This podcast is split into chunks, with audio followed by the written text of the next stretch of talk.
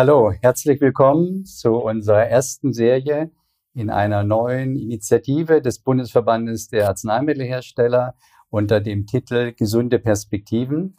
Es ist unser erster Podcast und wir freuen uns sehr, dass wir einen ganz wichtigen Gast bei uns haben, nämlich Herrn Axel Voss, Mitglied im Europäischen Parlament. Herr Voss, ganz herzlich willkommen. Ich danke für die Einladung. Wir freuen uns, dass wir heute ein ganz besonders wichtiges Thema angehen können, nämlich die europäische Digitalpolitik. Seit 2009 sitzen Sie, Herr Voss, als Abgeordneter für die Europäische Volkspartei EVP im Europäischen Parlament und sind seit 2014 auch der rechtspolitische Sprecher Ihrer Fraktion. Im digitalpolitischen Europa, wenn ich das mal so sagen darf, haben Sie zentrale Themen betreut, wie etwa die Datenschutzgrundverordnung, aber auch ganz aktuell den künftigen Umgang mit dem wichtigen Thema künstliche Intelligenz.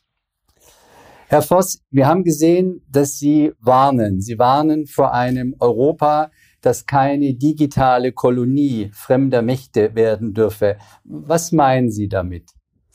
Wir haben mit der Datenschutzgrundverordnung ähm, ein zentrales Element geschaffen in der datengetriebenen Welt, in der Digitalisierung. Und das wiederum führt im Moment in der Anwendung dazu, dass wir zu wenig Daten nutzen und andere Regionen in dieser Welt viel, viel mehr Daten nutzen können, viel, viel bessere Erkenntnisse daraus ziehen können, Analysen betreiben und eben auch dann ähm, in der Forschung besser sein können oder werden.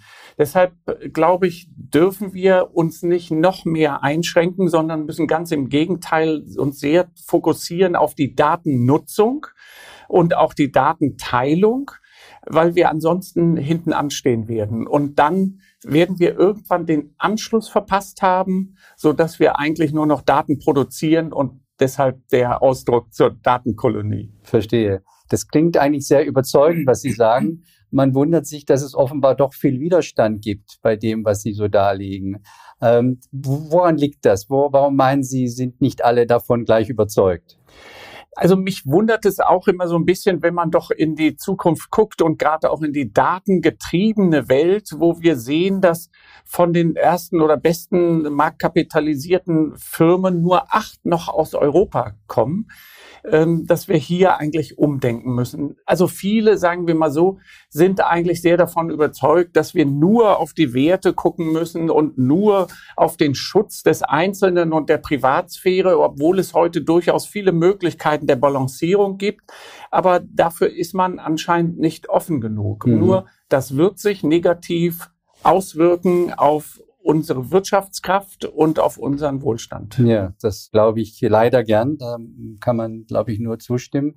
Äh, Umdenken, ich glaube, das ist ein wichtiger Prozess. Teil des Umdenkens ist ja dann häufig auch, dass man möglicherweise die rechtlichen Anforderungen ändert. Und ähm, Sie waren ja sehr involviert bei der Datenschutzgrundverordnung. Ich erinnere mich auch noch, dass Sie selber ja auch persönlich viele Attacken erleiden mussten zu dieser Zeit. Äh, eine sehr schwierige Zeit sicherlich auch. Ähm, man, man sollte meinen, dass es jetzt aber durchaus auch schon der Moment äh, sein könnte, um nach einigen Jahren an eine Evaluierung zu denken, beziehungsweise auch an Änderungen in der Datenschutzgrundverordnung. Gibt es da schon konkrete Ideen oder haben Sie persönlich auch konkrete Ideen, wie man die Datenschutzgrundverordnung anpassen könnte? Ja, also wir haben uns in meinem Büro damit beschäftigt, wie wir eigentlich einen Sprung nach vorne machen können. Und ein Teil dieses Problems ist die Datenschutzgrundverordnung und deren Anwendung in Interpretation, insbesondere auch in Deutschland. Und hier, glaube ich, gibt es durchaus Möglichkeiten, wie man das machen kann. Ich habe ein digitales Manifest entsprechend erstellt und versuche das nun auch entsprechend dann in der Kommission oder auch im Parlament äh, zu vermarkten in gewisser Weise. Was da eben sehr augenscheinlich ist, wir haben Probleme auf verschiedenen Ebenen. Das eine sind ganz normale kleine Probleme im Anwendungsbereich, die man durchaus sehr chirurgisch lösen könnte, mhm. wenn man denn offen für Veränderungen wäre. Mhm. Und das zweite ist natürlich neue Technologien. Wir haben die Datenschutzgrundverordnung beschlossen im Parlament 2016. Sie ist dann 2018 überall in Kraft getreten. Und seitdem haben sich ja enorme Entwicklungsschritte ja, absolut, getan. Ja, ja. Und darauf ist sie nicht ausgerichtet. Wir haben künstliche Intelligenz nicht diskutiert. Wir haben äh, das Metaversum nicht diskutiert zu der Zeit. Und da brauchen wir Anpassungen. Darüber hinaus kann man natürlich dann auch sich die Frage stellen, ob wir mit den Datenschutzprinzipien wie Datenminimierung, Löschen von Daten oder Datengebrauch nur zu einem bestimmten Zweck, ob das heute noch zeitgemäß ist. Mhm. Und das wäre natürlich dann das grundsätzliche Herangehen nochmal. Dafür gibt es keinerlei große politische Bereitschaft. Ähm, deshalb glaube ich, sollte man sich zumindest mit den anderen Dingen äh, mhm. intensiver auseinandersetzen. Aber generell ähm, wird die Datenschutzgrundverordnung politisch so beschützt, dass es eigentlich ähm, nur dazu führt, dass wir nachher als digitaler Neandertaler in der Welt rumdümpeln. Ja, das wollen wir natürlich eigentlich nicht, aber ich kann mir gut vorstellen, wir merken ja auch, wie schwierig das ist. Und äh, vielleicht, bevor wir nachher nochmal zum Thema künstliche Intelligenz kommen, ein paar Überlegungen von Ihrer Seite aus, wie denn nun die Auswirkungen aus diesem mehr generellen Rechtsrahmen für den Bereich Gesundheit sind. Ja, weil wir stehen jetzt ja auch vor interessanten Diskussionen aufgrund eines Kommissionsvorschlags vor einigen Wochen zu dem europäischen Gesundheitsdatenraum. Wie, wie, wie sehen Sie denn die Entwicklungen bei diesem Thema, die äh, nun für uns auch gerade als Branche, für den Bundesverband der Arzneimittelhersteller sehr wichtig sind? Ja, also ähm, dass das überhaupt angestoßen wird, ist extrem wichtig. Ich ähm, meine ja immer, der Gesundheitsmarkt ist wie so eine Trillion Euro Markt, wo wir mitmischen müssen, wenn wir denn überhaupt noch Teil dieser ganzen Entwicklung und Forschung sein wollen. Und deshalb ist es wichtig, dass wir auch die Gesundheitsdaten öffnen. In welcher Art und Weise müssen wir im Grunde gucken, ob das jetzt anonymisiert oder pseudonymisiert äh, sein wird oder synthetisch ähm, entsprechende Daten wir kreieren können. Nur es ist wichtig, dass wir das machen und das so auch so schnell wie möglich, weil die anderen Regionen dieser Welt das ohne weiteres äh, schon haben. Und wir müssen deshalb dranbleiben an diesem Thema ähm, jetzt die Schwierigkeit, die sich auch hier wieder ergibt, dass in der Datenschutzgrundverordnung, ich glaube Artikel 9 ist es, mit den Gesundheitsdaten, dass nochmal wieder eine Kategorie ist, die sensitiver betrachtet wird, was in der Politik meist die Reaktion erzeugt, da müssen wir noch vorsichtiger sein. Und wir brauchen genau das Gegenteil Mut, die auch lösungsorientiert da heranzugehen. Und äh, ich sag mal, dieser Pioniergeist fehlt mir ein bisschen. Ja, da kann ich Ihnen leider nur zustimmen. Und diesen Pioniergeist brauchen wir in Europa. Aber ich muss ehrlicherweise sagen, wir brauchen ihn auch in Deutschland, ja, wo wir eben seit vielen Jahren sehen, dass wir im Zusammenhang mit der Nutzung von Forschungsdaten nicht wirklich weiterkommen. Es steht aber im Koalitionsvertrag der Ampelkoalition, dass äh, es eine neue Initiative geben soll dass es ein äh, Forschungsdatennutzungsgesetz auf nationaler Ebene geben soll. Das begrüßen wir grundsätzlich und einige Anzeichen scheinen auch in die richtige Richtung zu deuten. Äh, sicherlich verfolgen Sie ja das auch aus der europäischen Perspektive. Äh, gibt es gute Ratschläge, die Sie vielleicht geben können äh, für den Prozess? Also zuerst einmal, wenn ich mir das so betrachte, die Abgeordneten, gerade der Ampelparteien auf europäischer Ebene sind gerade eigentlich eher die Bremser einer ganzen, ja. dieser mhm. ganzen Entwicklung. Schade. Nur ähm, hier hoffe ich, dass wir diesen Schwung dann, der zumindest mal angedacht ist, dass der dann mitgenommen wird und man nicht wieder bremst durch den Hinweis, auch wir müssen alles schützen, weil es auch gerade Möglichkeiten gibt unter Stichwort Privacy Tech durchaus auch viel schützen zu können, aber gleichzeitig die Nutzung erhöhen zu können. Mhm. Und wenn das in diese Richtung geht, wird's gut. Wenn das nur unter alten Gesichtspunkten betrachtet wird, äh, wird das nicht ausreichen. Und deshalb kann ich nur dazu ermutigen, einfach dort etwas äh, Forscher heranzugehen, ähm, insbesondere bei Forschungsdaten, äh, wo wir ja doch mithalten müssen, äh, dass man da offener ist. Und man kann ja die Absicherung im nachgelagerten Bereich dann wieder vornehmen, aber gerade was Forschung betrifft, da sollten wir ziemlich großzügig sein. Ich kann nur hoffen, dass Ihre Überlegungen auch in Berlin gehört werden. Unsere Unterstützung haben Sie. Sie haben ja derzeitig eine ganz wichtige Funktion im Europäischen Parlament. Sie sind äh, Berichterstatter zu einem wichtigen Thema, nämlich künstliche Intelligenz. Sie sind damit eben auch Mitglied im Sonderausschuss zur künstlichen Intelligenz im digitalen Zeitalter, zu Neudeutsch abgekürzt AIDA, äh, lustige Abkürzung letztendlich auch.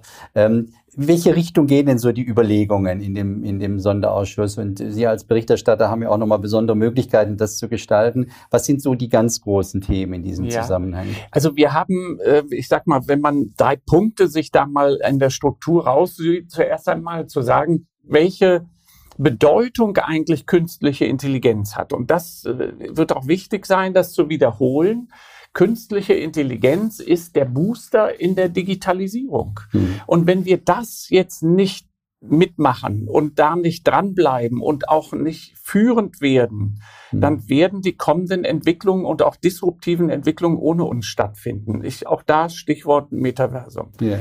Und deshalb ist das da ganz wichtig. Der zweite Teil ist ein bisschen die ähm, Begutachtung einzelner Bereiche, Wettbewerb, Umwelt und Klima und auch äh, der Arbeitsmarkt, wo wir uns Gedanken gemacht hatten, welche Vorteile, Chancen das bietet, aber auch dann die Herausforderungen, die damit einhergehen. Und der dritte Teil, und das ist eigentlich meines Erachtens noch der wichtigere von allen, wo wir eine Roadmap versuchen aufzuzeigen, die EU ins digitale Zeitalter schneller heranzuführen.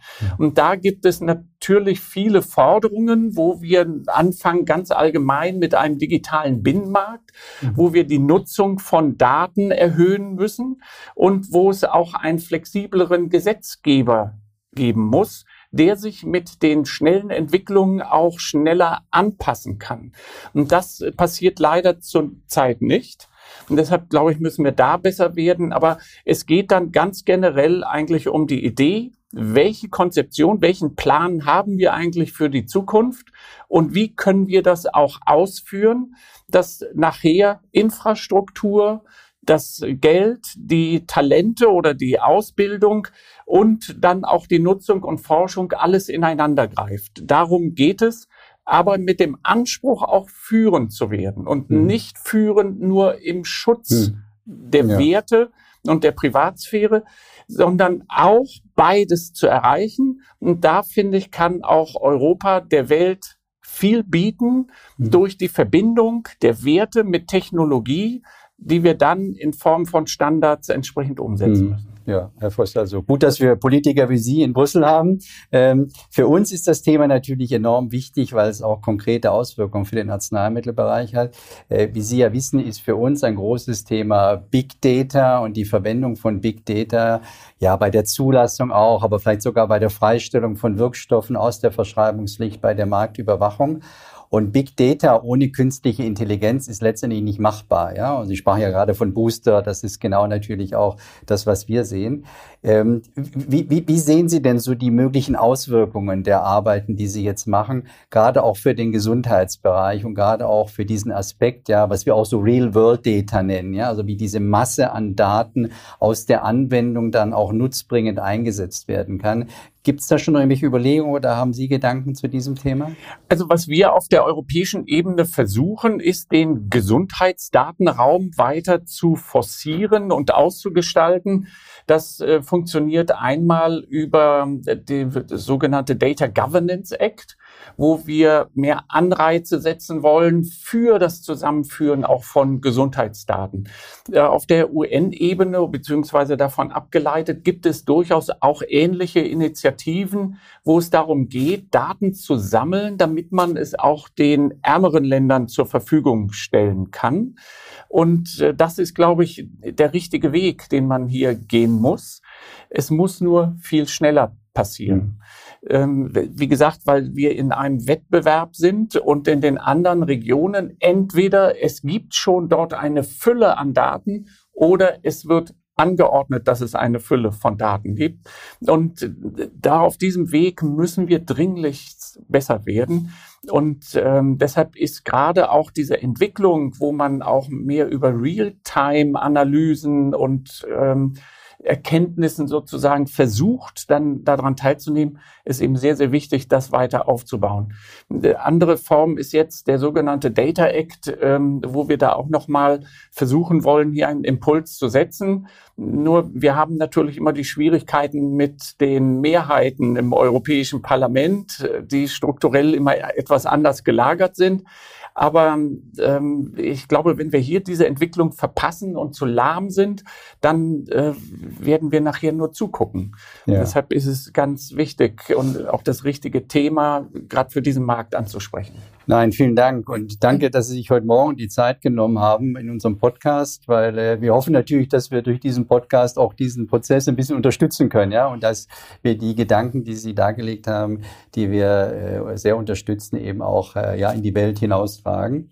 Liebe Zuhörerinnen und Zuhörer, Herr Voss äh, findet sich natürlich auch im digitalen Raum unter www.axel-voss-europa.de und auf Twitter unter dem Nutzernamen axelvossmdep.